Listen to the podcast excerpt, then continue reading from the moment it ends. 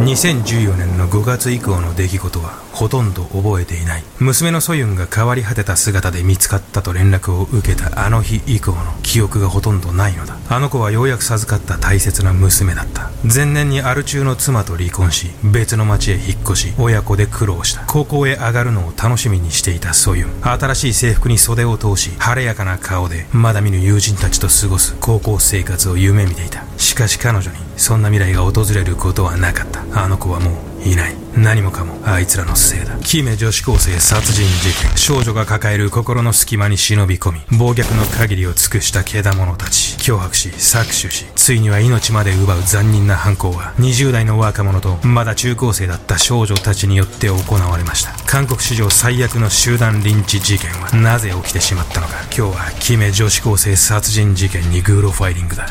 グロファイリングはご覧のグロファイラーのほか多くのグロファイラーたちによって支えられています。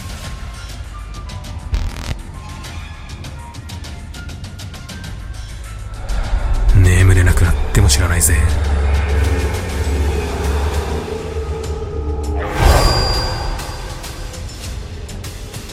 さて今日は2014年に韓国で発生したキメ女子高生殺人事件です。日本での知名度はほとんどないこの事件ですが我々のよく知る2つの事件と状況が極めて似ているという点で忘れてはならない事件でもあります。1988年に発生した女子高生コンクリート詰め事件と1999年に発生した栃木リンチ事件。若者たちが被害者を監禁し、凄まじい暴行の果てに殺害してしまう。若者たちによる集団犯罪に共通する、加害者側の想像力の欠如と、集団心理が引き起こす常軌を逸した残虐性。2014年にキメ女子高生殺人事件が韓国で発生した際、海外メディアはこぞって日本で26年前に発生した女子高生コンクリート詰め事件と比較しました。一体その日、キメで何が起きたのか。それでは行ってみましょう。2014年、韓国キメ市。転校先の中学でのいじめが始まったのはいつ頃からだったのだろうか。私と妻の離婚を機に、このキメに越してきたのが去年だったから、それからすぐだったのだろうか。アルコール中毒だった妻と私の折り合いは悪く、私は離婚後、娘と二人でこのキメでの新しい生活を夢見てやってきた。しかし娘にとって、現実は違っていたのだろう。いじめのきっかけは、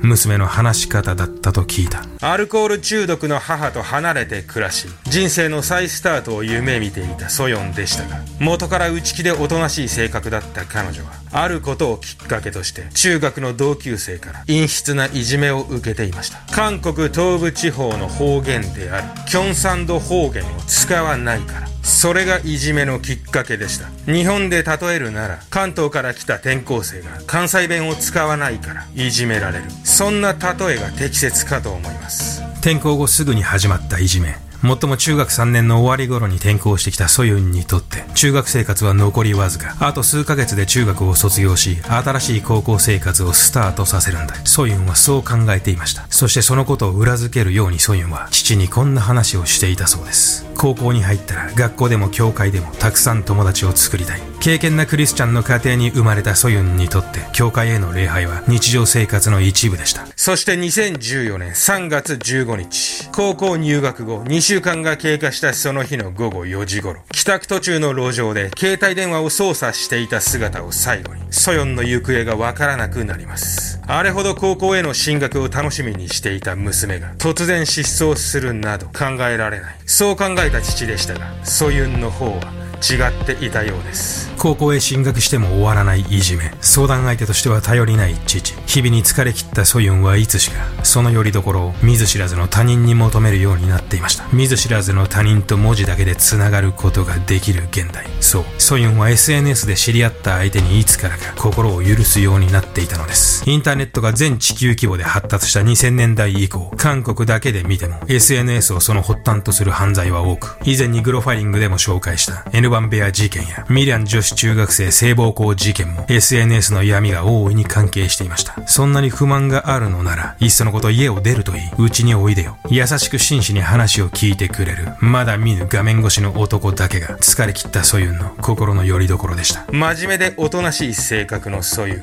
ン。しかしその真面目さは常に振り切った大胆さと背中合わせでもあるのです。一緒にドライブでもして美味しいものを食べよう。お父さんには友達と遊びに行くって言えばいいよ。そしたらお父さんもきっと心配しないで待っていてくれるはず。3月15日、ソユンはこの日送られてきたメッセージを見てついに決心し、誘いに応じてしまったのです。ソユンの運命が奈落に向けて転がり始めていました。プロフィールを含め文字でのやり取りと実際に会った人物とでは全くの印象が違う。ひどい時には別人というのはマッチングアプリや SNS ではよくあることです。実際この時待ち合わせ場所にいた男が明らかに年配であったり不穏な雰囲気をまとっていたのであればソユンも警戒して帰宅していたのかもしれません。しかしこの時ソユンを待っていたのは SNS のプロフィール通りの若い男。キムと名乗った男は外見は普通の青年でした。家出の興奮冷めやらぬ少女を車に乗せしばらくドライブを楽しんだキムはソユンへこう囁きます。君を俺の友達に会わせたいんだけど構わないかな。せっかくだからみんなで楽しく騒ごうよ。二人を乗せた車は、キメ市に隣接するプサン広域市内のモーテルへゆっくりと入っていきました。すでに予約されていた部屋へ入ると、そこにいたのは、ソユンと同じぐらいの年の少女たちでした。少女たちは初対面のソユンへ親しげに話しかけ、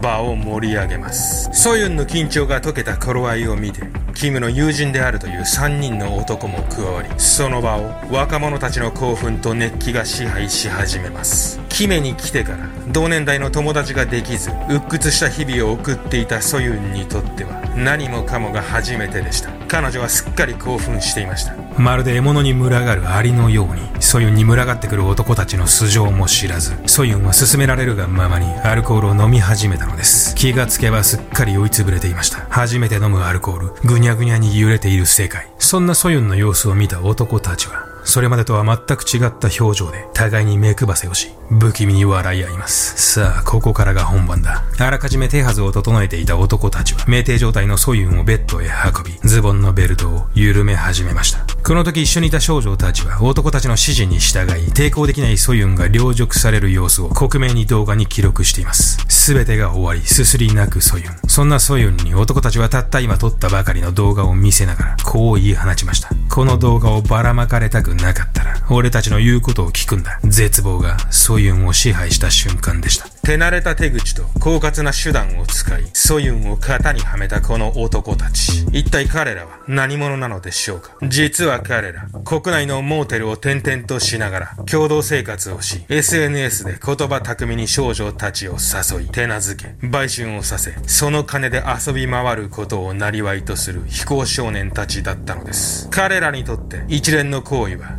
ビジネスでもあり、最高の娯楽でもありました。ソユンを誘い込む役だったキムは途中から別行動をとり、以降はイ・ジェグン、ホ・ジェンミン、イ・ナンドゥの当時24歳から25歳だった男たち3人が主犯格となります。彼らに付き従った4人はいずれも中学生から高校生の少女たちでした。モーテルに連れ込まれてから一歩も外へ出ることを許されなかったソユンはその日から1日平均3名、多い時は8名の男の相手をさせられました。苛烈な暴力こそなかったものの、食事は1日に1回、必要最低限の身支度以外はひたすらに客を取らされる日々。睡眠時間も十分に取れないまま、モーテルからモーテルへと連れ回され、客の相手をさせられる。それは想像を絶する地獄のような日々だったに違いありません。他方ソユンの父は失踪した娘の安否を心配し、ソユンが帰ってこなくなったあの日から警察に何度も足を運んでいました。中学でのいじめに耐え抜き、あれほど進学を楽しみにしていた娘が数回高校へ通っただけで自発的に姿を消すとは考えられなかったのです。しかし地元の警察はソユンの父の訴えを聞き届けることなく、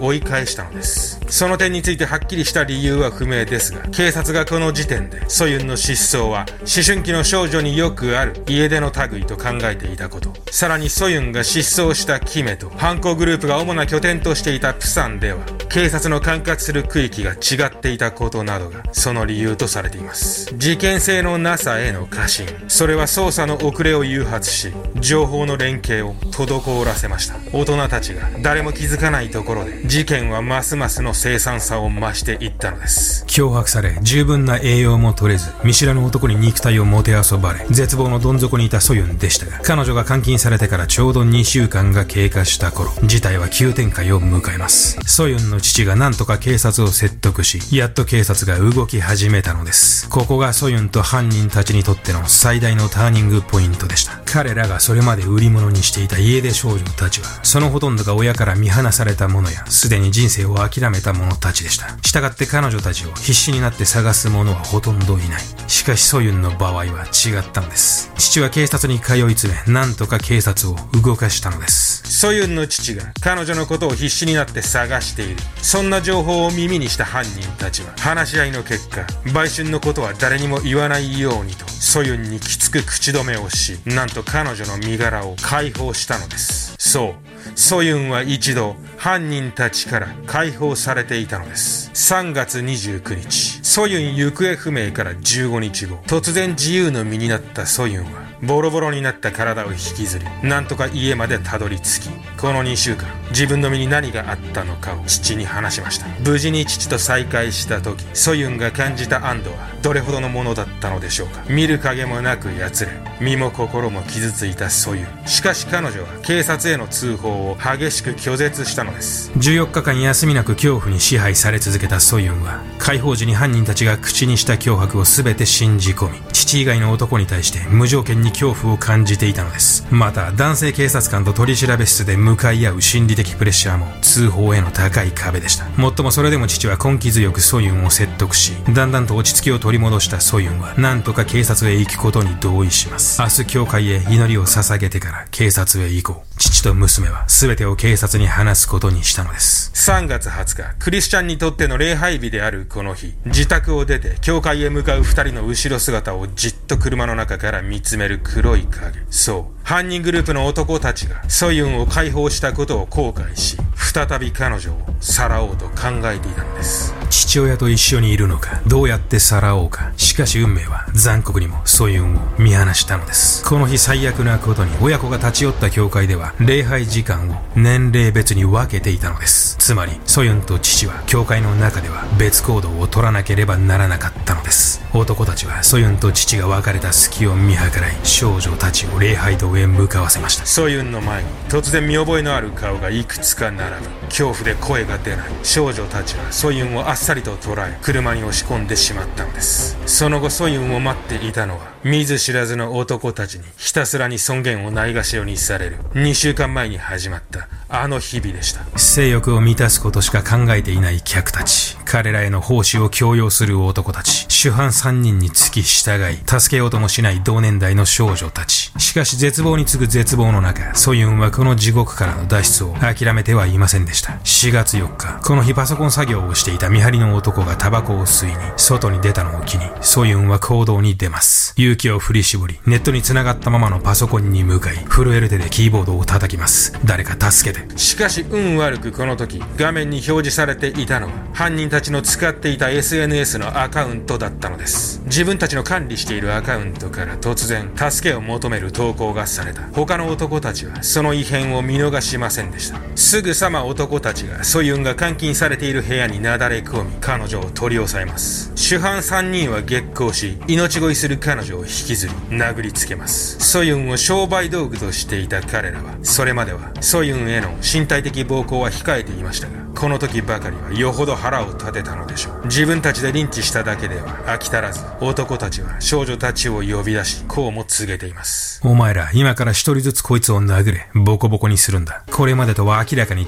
雰囲気に、初めは戸惑った少女たちも、一人がその境界線を踏み越えると、そのタガが一気に外れます。彼女たちにも選択肢はありませんでした。暴力はだんだんとエスカレートし、男たちから言われるがまま、順番にソユンを暴行していく。男たちはそれを満足そうに眺め、笑い、生やし立てる。この日を境に、ソユンは商品ではなくなりました。感覚の麻痺、集団ゆえの残虐性、怒涛のように押し寄せる暴力による快感は、次第に彼らの理性を吹き飛ばしていきました。椅子で殴りつける。焼酎をビンゴと無理やり口に注ぎ、吐き出せば床に顔を押し付け、吐いたものを舐めさせる。衰弱したソユンに対して、100回以上立ったり座ったりを繰り返させる。制裁や見せしめだったはずの暴力はやがて拷問へと変わっていきました。純粋な悪意。そこには、まっさらな悪意だけがありました。4月9日から始まったリンチは特に凄惨でした。ソユンが家に帰りたいと泣くたびに扇風機で彼女を殴り、死ぬ前にこの中の誰かを道連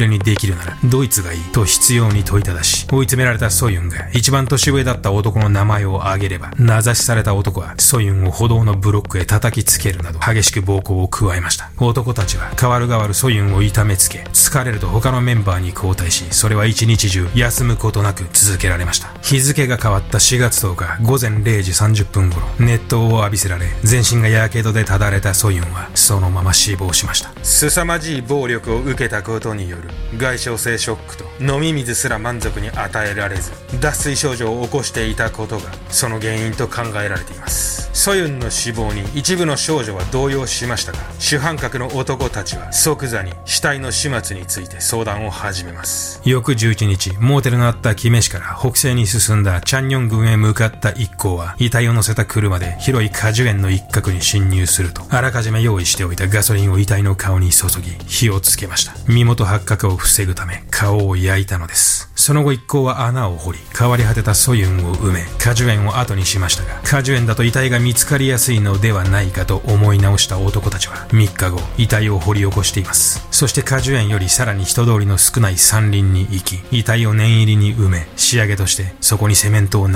し込んでいます。これで完璧だ。バレるはずがない。万全を期して遺体を隠蔽し、満足した男たちでしたが、事件は思いもよらぬところから発覚します。それは彼らの傲慢さとどうしようもないクズっぷりが招いた、まさに自業自得とでも呼ぶべき事態がきっかけでした。遺体を埋めてから1ヶ月後の5月のある夜、韓国のテジョン広域市。いつものように男たちは少女を連れ、SNS で釣り上げた客とモーテルで落ち合いました。しかしこの日ばかりは、ことはうまく運ばなかったのです。40代の男性客に未成年の売春を斡旋したと咎められた彼らは、その男とトラブルになり、駐車場にあった植木鉢をその男の頭に叩きつけ、男を殺害してしまったのです。この事件はすぐに警察の知るところとなり、男のうちの一人と死体遺棄に関わった女が逮捕され、事件は大々的に報道され、その話はソユンのリンチに関わった一人の少女の耳に入ります。私が関わっ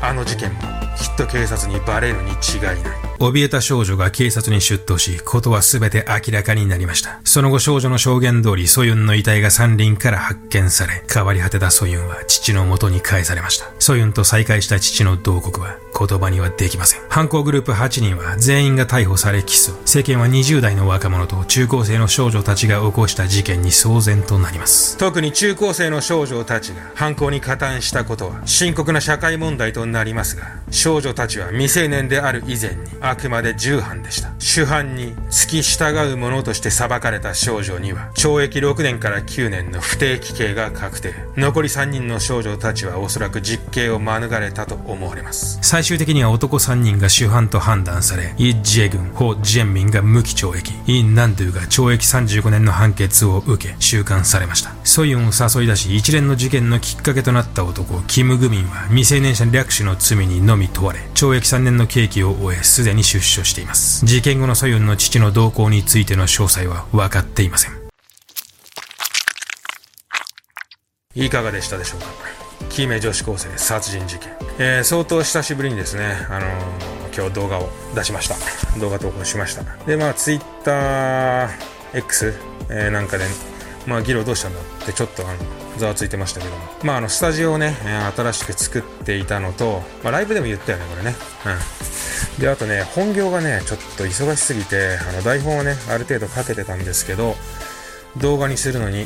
ー、随分時間がかかってしまいました。うん、ちょっとまあバタバタがね、あのー、ある程度終わったんで、まあどんどん以降更新していきたいと思います。グロファイリングね。でね、えー、っと、ここ1ヶ月ぐらいで、あの、いい感じのね、デザイナーさんと出会えたんで、あの、グロファリングのグッズなんかね、かっこいいやつを年内にはあの出したいと思います。まあ、ロンティーがいいんじゃないかな。去年ね、ロンティー出したんだけど、いまいちね、あの、売れ行きがね、良くなかったんで、あの、ちょっとリベンジとして、今年はまたロンティー出そうかなとは考えてます。うん。いろいろね、かっこいいね、あの、ものができそうなんで、待っててください。はい。えー、あとですね、今日ちょっとムー出てたけど、あの、ソゼね、ソゼですけど、あの、とりあえず、